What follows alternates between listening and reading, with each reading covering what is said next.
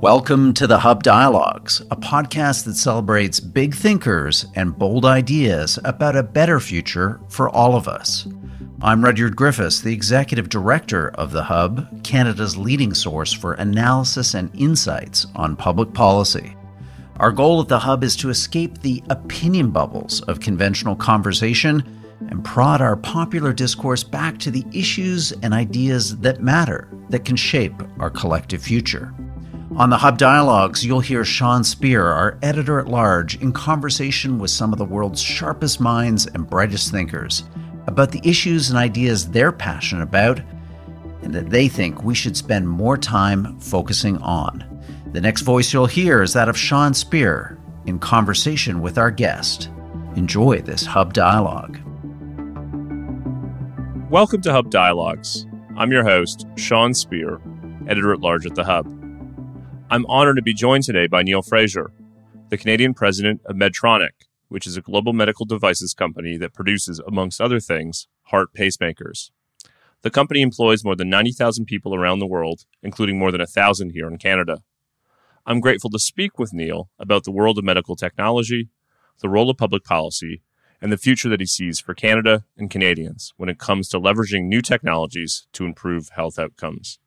Neil, Thank you so much for joining us at Hub Dialogues. It's my pleasure to be here. Thank you, Sean. Let's start with a bit of a biographical sketch. You were previously at Alcan, where you were responsible for the introduction of aluminum in Canada, including curbside recycling programs. How does one go from aluminum to medical devices? What brought you to Medtronic? Okay, well, you know, Alcan, uh, we don't hear as much about it anymore, but it was a great Canadian company and, and a world leader in the production of aluminum. Um, they're now part of Rio Tinto globally, but uh, uh, you know it was a, it was a very interesting experience for me uh, developing a new market specifically for aluminum cans, and the strategy was really through recycling and uh, challenging some government regulations that didn't allow aluminum into the uh, the packaging stream. And the way we did that is we convinced them that it added tremendous value to recycling.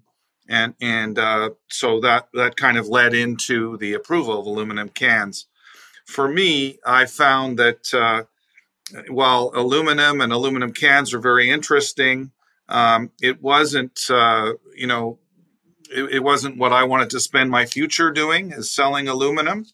Um, and uh, I was very, very fortunate at that time. I met some people from Medtronic, and uh, I actually ended up meeting the founder of the company at one point. And uh, I had background, uh, you know, I come from a quite a medical family, uh, not my immediate family, but I had aunts and uncles who were doctors and nurses.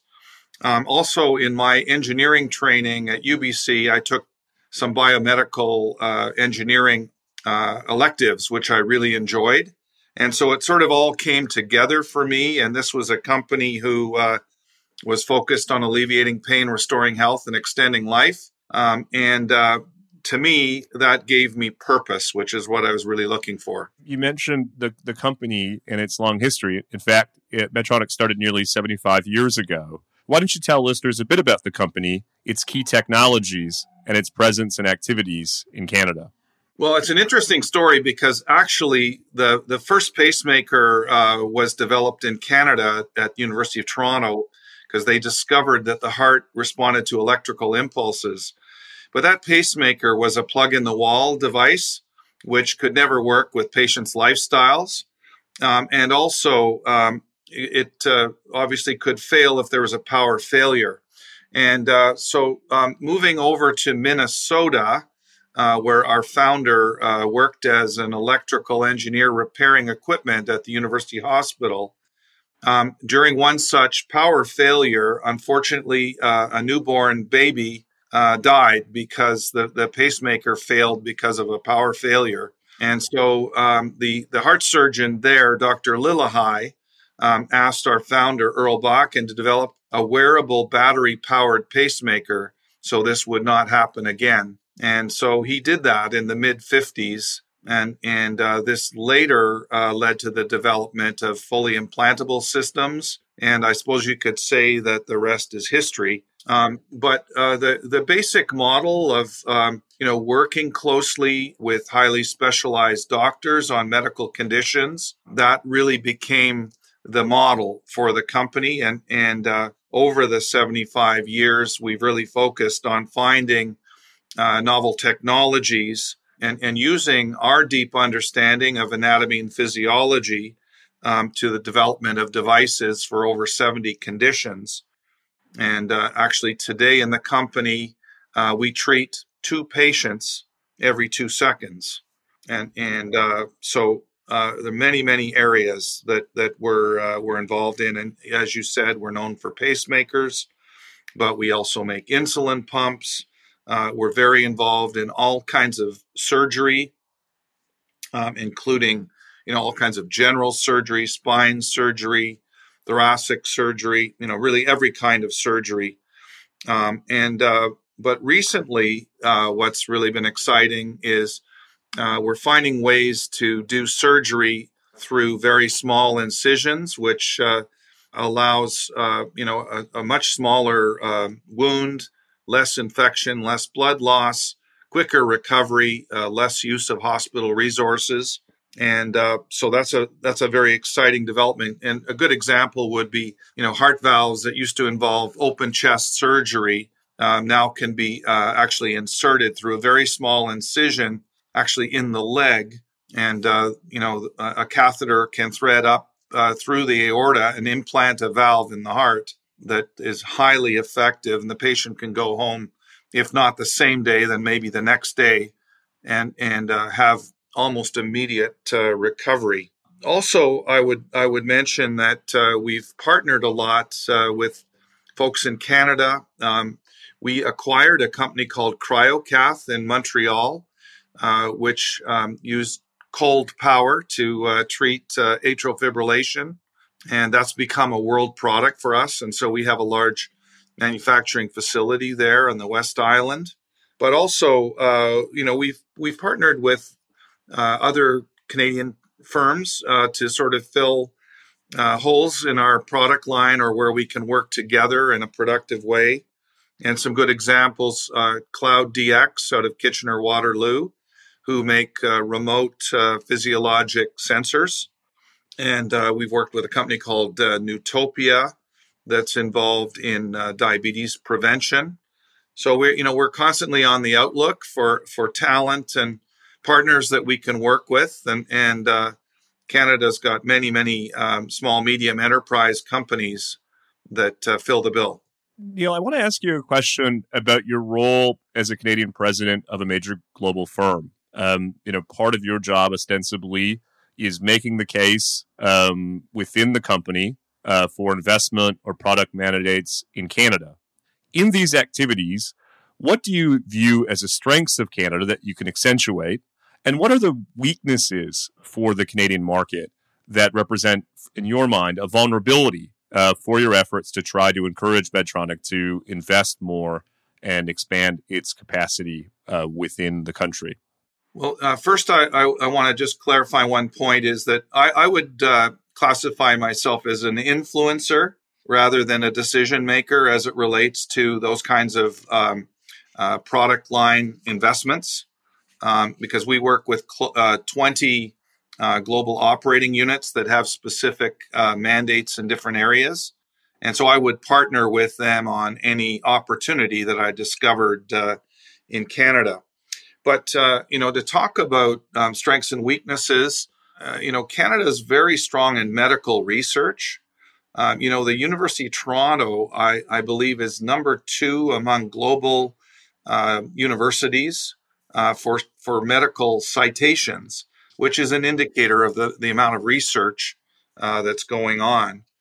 And so I, I would say Canada's really quite strong for for a smaller country uh, in this area of, of research. Where we're weak is that we, I, I think we can start up, but we're weak at scaling up. And what you tend to see is a lot of early exits or, uh, you know, people move uh, their, their operation, uh, you know, offshore, you know, to the US or elsewhere. uh, when it's time to expand. So I, I think the, you know the weakness is is just in that whole um, uh, you know scaling up to a global operation. Uh, you don't really see very many examples in our field of that occurring. you know, we regularly work with uh, physician inventors who who have uh, you know world class ideas, and if they're not sort of trying to uh, create their own companies, then we can help them uh, to achieve you know global impact. And and there's three examples. You know, I mentioned CryoCath earlier, which came out of the University of Montreal um, which which is now a world product and, and doing extremely well. Um, we also uh, worked with a group at uh, uh, University of Western Ontario uh, on unexplained fainting, uh, and uh, so we developed something called LINQ, which is a, a black box of fainting. So the patient, if a patient has unexplained fainting, then the device is inserted into them, and it has a two to three year life uh, span, and uh, it can analyze any future events of unexplained fainting, and it can identify the root cause of that. And that could mean that they need a pacemaker or a defibrillator, or it could mean that it's that it's of neurologic uh, origin, um, in which case there's other things that that cool be done. And then the third example um, came out of uh, University of Toronto uh, Sunnybrook Hospital, uh, which is a product we call OsteoCool, which basically ablates uh, spinal tumors and uh, you know can allow patient greater comfort and greater you know better recovery than current alternatives uh, for that problem. Neil, we'll come to some public policy issues um, later in our conversation, but if I may just pick up the point you made about the tendency of promising Canadian startups to either sell out to um, larger firms or for the founder or founders to relocate to larger markets. Do you have any views on what may be behind that tendency and, and what, if anything, policymakers ought to be focusing on to encourage those promising firms to stay and grow and scale within Canada? Yeah, absolutely. We've actually studied this. Um, I, you know, I worked with uh, David Naylor um, in uh, 2015, we came out with a federal uh, recommendation report on the subject, and and uh, I think that that the challenge we have is the uh, host market, the Canadian healthcare market, is not uh, really a, a, great market for innovative new products. It's very slow uh, at adopting them, um, and so it doesn't really support entrepreneurs very well. Um, other markets like uh, you know the UK or Denmark uh, and and certainly the US, eh, they they have a much uh, more robust appetite for new innovations that can improve uh, patient outcomes, and they don't have the barriers that we have, whether it's uh, you know slow uh, medical fee changes, um, you know procurement that's not really looking for innovative solutions; they're just looking you know, primarily to find things at a lower cost, and and also our healthcare uh, reimbursement of hospitals doesn't really have an innovation budget per se. So kind of the same thing. Keep doing what you're doing. We'll give you, uh, you know, inflation, and that's it. Um, and it, it doesn't really allow for investment in new technology. You've described those mix of incentives and public policies as a quote provider centric healthcare system that, um, as you say, doesn't incentivize the adoption of new and different technologies. May I just ask you to elaborate a bit on what you mean by provider centric healthcare system and why why is it that you know as you say these promising mid tech firms seem to have more success finding adoption in international healthcare systems rather than our, our own here in Canada? Yeah, well, I, I think the term that we've used a lot is rigidity. Um, you know, the, the way that we fund all these different streams, whether it's, you know, fund healthcare professionals, fund hospitals, fund uh, departments within hospitals, it's broadly referred to as silo funding. So, um, you know, they're, they're given so much every year. Uh, they may be given inflation, uh, but they're, they're not really encouraged uh, either to find efficiencies or to find different ways of doing things. And often, like just for an example, um, if if I had a more expensive product, um, you know, that an operating room would purchase, but it would save hospital stay or stay uh, save uh, intensive care stay. Um, there's no real incentive for the operating folks to give up the budget and say, "Oh, here you go." Uh, you know, uh, I, actually, I, I, I suppose I got that backwards, but for the critical care people to say, "Here's more money to spend in the operating room," because it's their budget, and and uh, you know they're going to defend that, you know, to the death.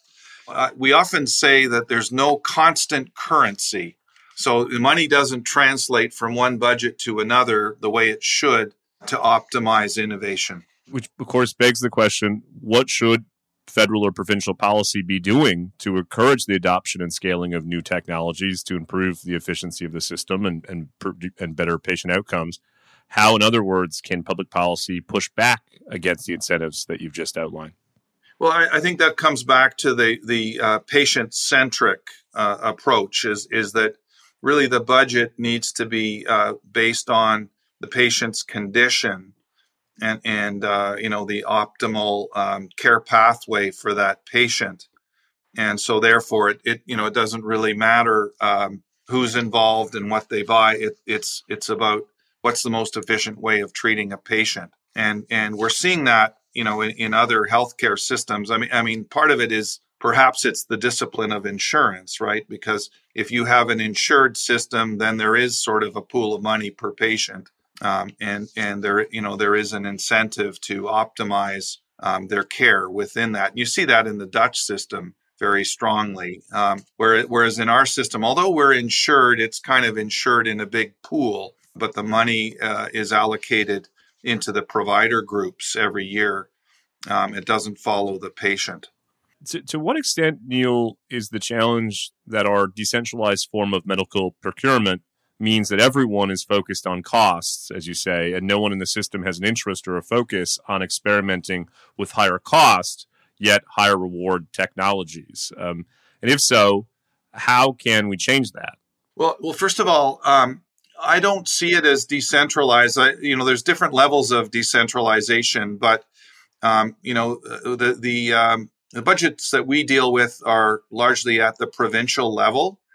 And, uh, you know, what uh, if it was truly decentralized, it would be at the patient level. But I'm even just saying at the hospital level would be would be uh, better because the hospital has, you know, unique challenges with staffing and and uh, with delivering programs. And uh, you know, so if if it was decentralized at that level, then they could optimize um, you know the care that they deliver at the hospital but because it's at the provincial level um, you know the, no two hospitals are dealing with the same financial problems are dealing with the same staffing problems and and uh, so therefore you know they're not able to um, invest uh, for themselves in, in in the best solutions Neil, listeners will know about the healthcare human resource challenges that we're already facing and are bound to face more and more as the population ages and healthcare demands grow. How much is medtech a substitute for labor? In other words, to what extent can medical technologies help Canada cope with its labor shortages in the healthcare system? Yeah, I, I, think that's a good way of putting it because it's not it's not truly a substitute for labor, uh, but it can sort of um, offset some of the labor uh, costs. And uh, you know, one of the examples I gave you earlier about the heart valve, you know, if um, if technology can reduce um, the hospital stay uh, by doing something uh, minimally invasive, then that is reducing uh, health human resource costs in the in the in the wards and in the recovery. But also, um, a very new development is the use of uh, uh, robots to assist uh, surgery, and they can, you know, literally be like another pair of hands in the operating room. And uh, so that that uh, that would be another way of defraying um, shortages in staff in the operating room, uh, you know, with technology. You're one click away from getting access to all the Hub's best analysis and insights. Go to our website, www.thehub.ca, and sign up for our daily email newsletter per diem. Each morning at 7 a.m. Eastern, in your inbox, you'll receive the cutting edge thinking and analysis of our smartest contributors, all curated for you based on the issues and ideas that are moving the public conversation. Sign up now, free of charge, at www.thehub.ca. Now back to our program. Let me ask one final public policy question, and then I want to move to the future where you have so much interesting um, ideas and, and, thoughts. You've been deeply involved in the public policy process. Um, you've participated, for instance, in sectoral discussions uh, with the federal government. You mentioned earlier your uh, association with the 2015 um, Health Innovation Report. At this stage, you know, what's your sense, Neil? Do, do you do you think that policymakers are understanding the extent to which um, this provider oriented or centric system, as you've called it, is standing in the way of uh, reaping these benefits of, of greater ad- adoption of um, new and emerging medical technologies. I guess, in other words, is there reason to think that the types of structural changes that we've been talking about today may be on the horizon? Well, certainly, um, when you do sort of um, health system comparisons, um, you, you, know you can find examples of, of countries that are further down that journey. Um, uh, and, and uh, National Health Service in the UK is a good example actually um, many uh, European jurisdictions. I, I know um, it wasn't totally uh, a home run, but Obamacare was an example of an initiative, um, you know, designed to sort of reform healthcare to make it accessible to all uh, and to do it very efficiently. So those the international comparisons are there. We also have international surveys that look at specific metrics um, that also show that Canada is not doing as well as its comparators. And, and those would include the Commonwealth Fund survey out of New York and the OECD. And there are other surveys done by different groups, whether, you know, World Economic Forum or World Bank, um, that, that are providing these kind of metrics. It's, it's just that within Canada, there's not a, really a lot of discussion about these comparisons. I know we're all very proud of the the fairness of the Canadian system, uh, that, that it's um, theoretically available, equally available to all, um, and and you know that that is the ethic of the system. But um, uh, you know, challenging the actual performance, I think you have to accept that it's not a short term uh, situation; it's a long term journey. And, uh, you know, we've listened over the years as, you know, the National Health Service has gone through this. And, you know, sometimes you hear, oh, that National Health Service is terrible and this sort of thing. It's, it, you know, they've kind of found a bump in the road to healthcare reform. But, but they're continually innovating and improving, uh, whereas we remain rigid in Canada. So I, I think that what we need is um, you know, uh, actually political leaders with the courage uh, and the stamina uh, to see something like this through. And and again, you know, referring to the Obamacare situation, and, and presidents are elected on four-year terms. You know, they they stuck with that actually, but it was terribly unpopular. Uh, and and uh, it, it is actually continuing to grow and develop in the U.S. Believe it or not, um, after all the terribly negative press. So, I mean, change is difficult. It's difficult for all kinds of healthcare professionals, can be difficult for the public. But ultimately, if you keep the goal in, in mind of what you're trying to do, which is to make it more patient centric um, and, and to improve productivity in doing that, um, then it's very, very worthwhile. So I would say that the pandemic, in many ways, has highlighted um, the shortcomings of the Canadian healthcare system. Um, and, uh, you know, we're very optimistic that this can play a role um, in the direction of healthcare reform in Canada. but we just need to see people that are willing to pick this up and run with it.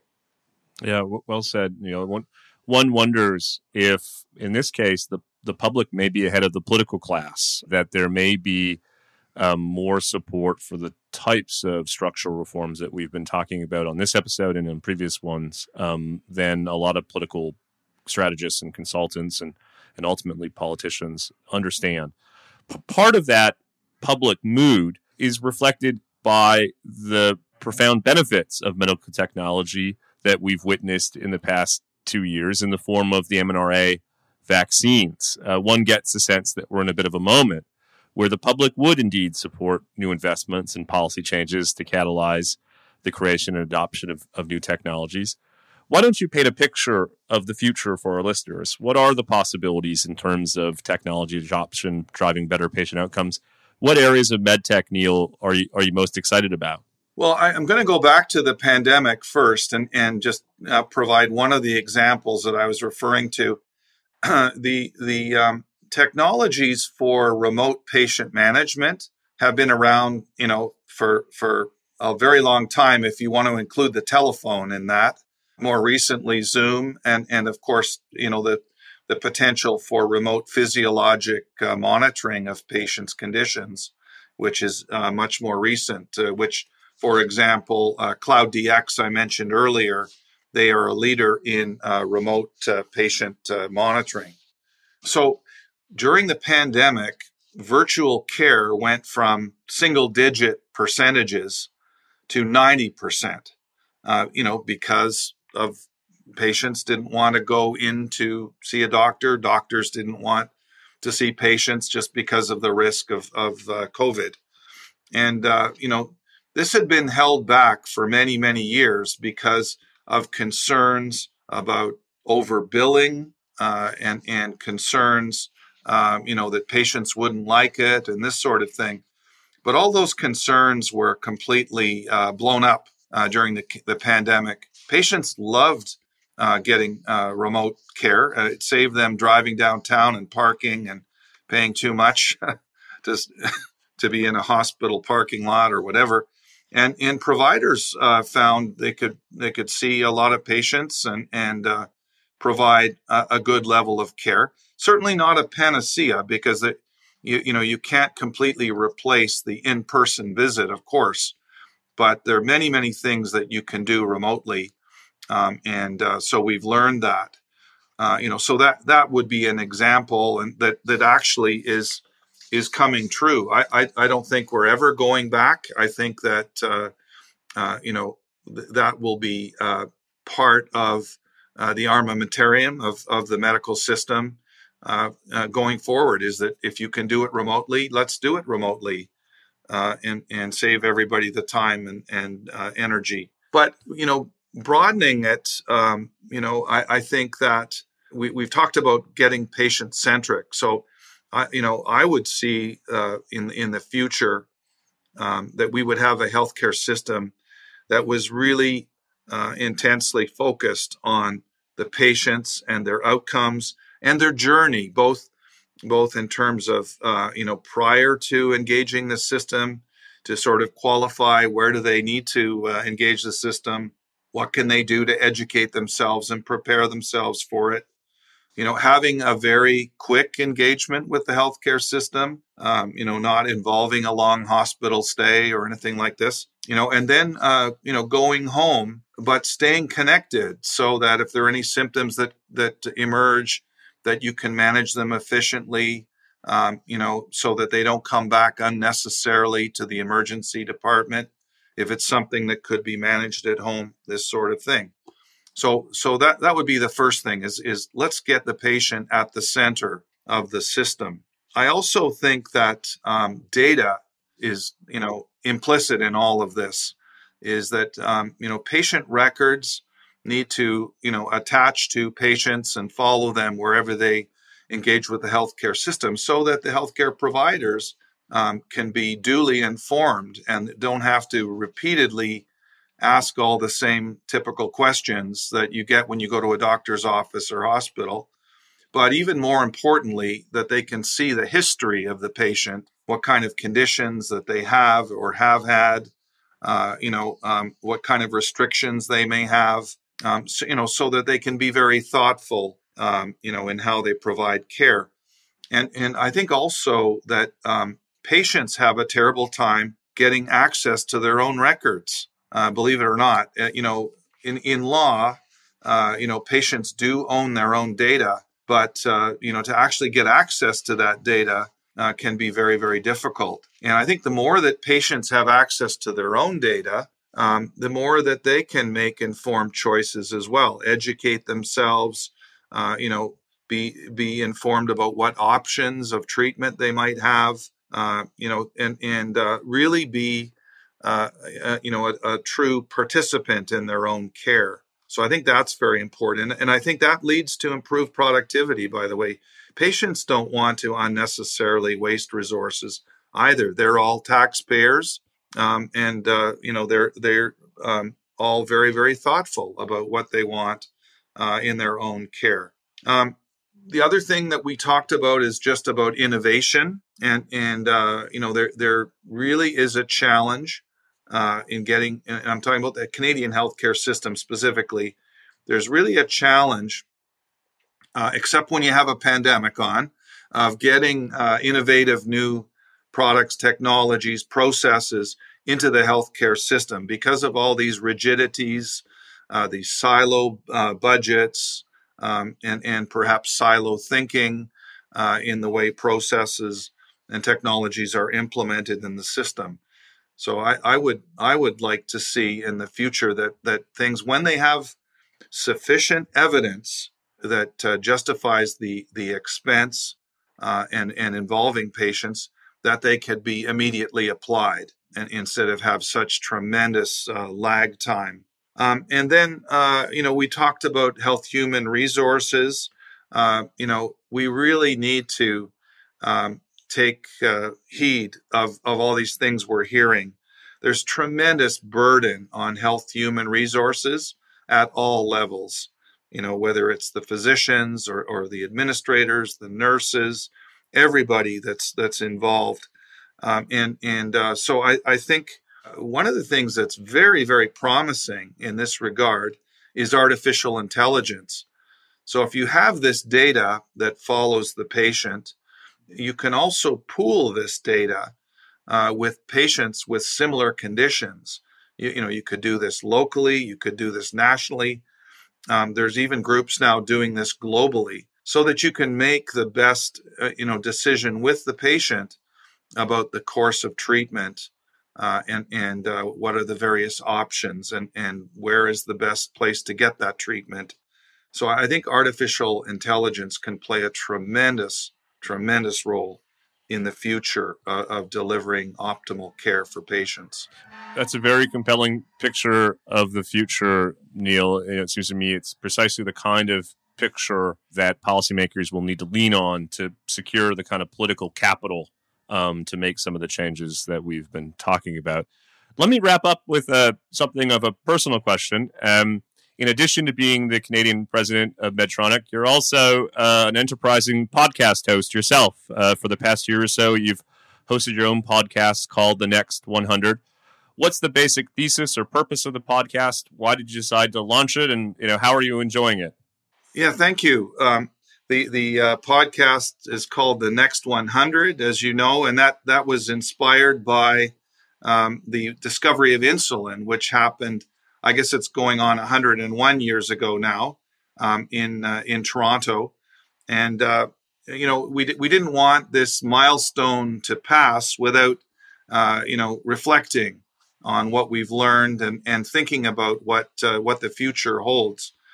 Um, so we uh, we saw it as an opportunity to kind of highlight innovators uh, in the Canadian healthcare system engage them on just like you did with me, like what does the future uh, have in store for us? And so, just you know, some of the, some of the things that we did, um, we spoke with Robert Reid from Trillium Health Partners on on the concept of the medical home and Ontario is experimenting with something called Ontario Health Teams, which is basically getting at the issue of primary care reform. Uh, the best healthcare systems in the world have very strong primary care, and the primary care uh, physician takes responsibility for na- helping the patient navigate the healthcare system. And so he had a lot to say about that. Uh, we also, just with respect to diabetes, um, Dr. Margaret Lawson from the Children's Hospital of Eastern Ontario uh, and, and one of her patients, David Timms, just reflected on the role that technology is playing in diabetes care, which is which is very very significant. The the idea that you, you're continuously measuring blood sugar as a continuous variable and responding to it using technology for the infusion of insulin uh, you know to to prevent hypoglycemic events that could land a patient in emergency with a or in a coma even. Uh, so that's that's been that was a, a great one. Um, Zayna Khayat, who's a, a friend of mine uh, you know we've collaborated on a lot of things together. She's a futurist uh, and uh, is is currently um, working at Teladoc uh, Canada, uh, basically on what we've discussed, which is the implementation of virtual care. We also thought we should, because we're talking about the next hundred years, that we should talk to some young uh, students who aspire to be innovators. So we work with Youth Science Canada and Reni Barlow, who's their executive director and uh, it was just fascinating to hear the things that they were uh, they were engaged in, uh, things that they do at science fairs, but uh, even more seriously, what they want to do with their future um, in healthcare.